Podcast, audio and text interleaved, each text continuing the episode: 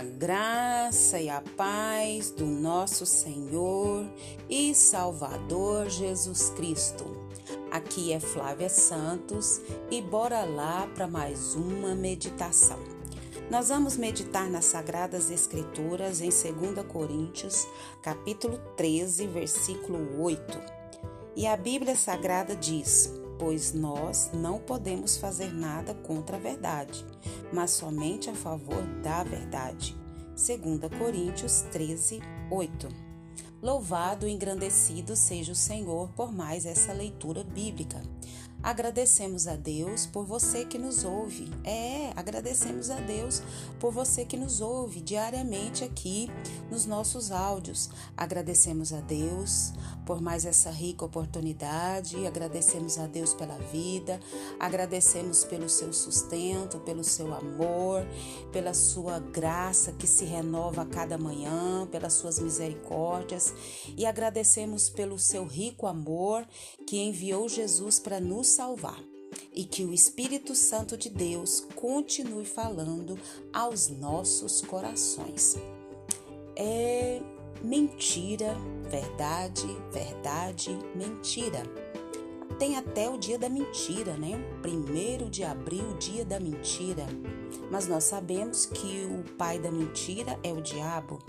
E o diabo nós sabemos que ele veio para matar, para roubar e para destruir. Mas também sabemos que Jesus veio para dar vida e vida com abundância. Se o diabo é o pai da mentira e veio para matar, roubar e destruir, nós também sabemos que Jesus é a verdade e que veio para dar vida e vida em abundância. Então Jesus é a verdade pois nós não podemos fazer nada contra a verdade, contra Jesus. Jesus é a verdade, mas somente a favor da verdade. Então, nós queremos falar justamente sobre isso. A verdade sempre é verdade. A mentira é do diabo. Por mais simples, por mais inocente, a mentira é mentira e é do diabo. A verdade, ela é de Deus, ela é de Jesus e é nela, como filhos de Deus, que nós devemos andar. Conta-se que é, em uma casa de família, um homem muito rico, ele empregou uma japonesinha, serva do Deus Altíssimo. E certo dia o chefe estava almoçando. De repente o telefone tocou. E a empregada atendeu e disse ao patrão que alguém desejava falar com ele. Diga que eu não estou, foi a ordem. A mocinha lhe perguntou se, ao invés disso, poderia dizer que estava ocupado. Diga que eu não estou. A empregada travou com o patrão o seguinte diálogo: Me desculpe, mas eu não posso dar esse recado. Por quê? Porque sou cristã. E o que é que tem isso? Tem que minha religião me ensina que eu não devo mentir. Desculpe. Essa tarde deixarei o emprego, porque sei que assim não, poder, não podemos combinar. O homem atendeu o telefone, passou, porém, o dia impressionado com a firmeza de caráter daquela moça. E ao invés de despedi-la, elogiou-a e prometeu que o fato nunca mais se repetiria. É, que testemunho! O que você faria? O que eu faria numa situação dessa? Hum? Hum? Pensa aí por alguns segundinhos. Hum?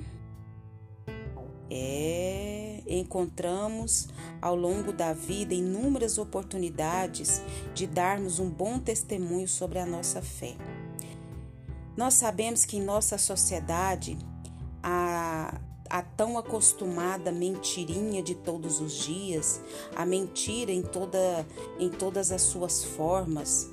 É, o correto é fazer como a, a empregada dessa história que acabei de falar. É colocar-se ao lado da verdade de modo resoluto, mesmo que isso signifique sofrimento. Quantas mentiras são ditas no decorrer do dia? Simplesmente para agradar as pessoas, simplesmente para ficar bem na fita, simplesmente para não perder o emprego, simplesmente por isso, por aquilo, por aquilo outro e não pensamos em agradar o nosso Deus, que é o Deus da verdade, que é o Deus da justiça. Ou nós servimos a Deus, que é o Deus da verdade e da justiça, ou nós servimos ao Deus da mentira.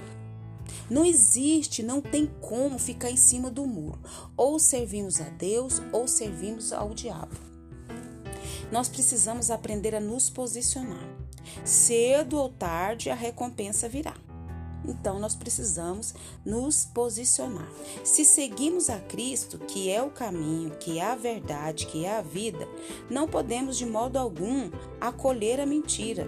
Seja ela uma mentira simples, mentirinha branca, seja mentirinha branda, seja uma de grandes proporções, ou seja de a, aquela negra como a noite, que a nossa vida seja a expressão da verdade, que a nossa vida seja a expressão de Jesus, que é a verdade, que é a vida, que a nossa vida seja a expressão do amor de Deus, que a nossa vida seja a expressão de obediência como Jesus Cristo, pois nós não podemos fazer nada contra a verdade, mas somente a favor da verdade verdade, porque Jesus é a verdade, porque Jesus é a vida, porque Jesus é a verdade, porque Jesus é a vida e Ele é o único caminho, Ele é o único caminho que nos conduz a Deus.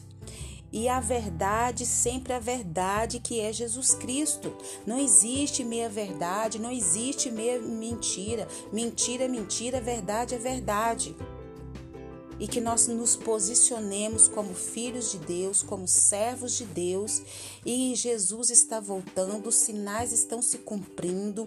Nós estamos vendo as pandemias, o coronavírus está aí, é as pestes, é as pragas, é as fomes, é pai contra filho, é filho contra pai. Isso tudo está na Bíblia, isso tudo está registrado. É crise no governo, é crise na saúde, é crise na política política, é crise mais crise, é crise nas famílias, é crise mais crise, mas quem tem Cristo vive em paz em meio às guerras, quem tem Cristo vive alegre em meio às tristezas, quem tem Cristo vive em paz em meio às tempestades e que o Espírito Santo de Deus continue falando aos nossos corações a verdade, somente a verdade, mesmo que isso nos traga sofrimentos e dores.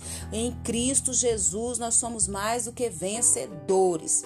Pai, em nome de Jesus, continue falando aos nossos corações.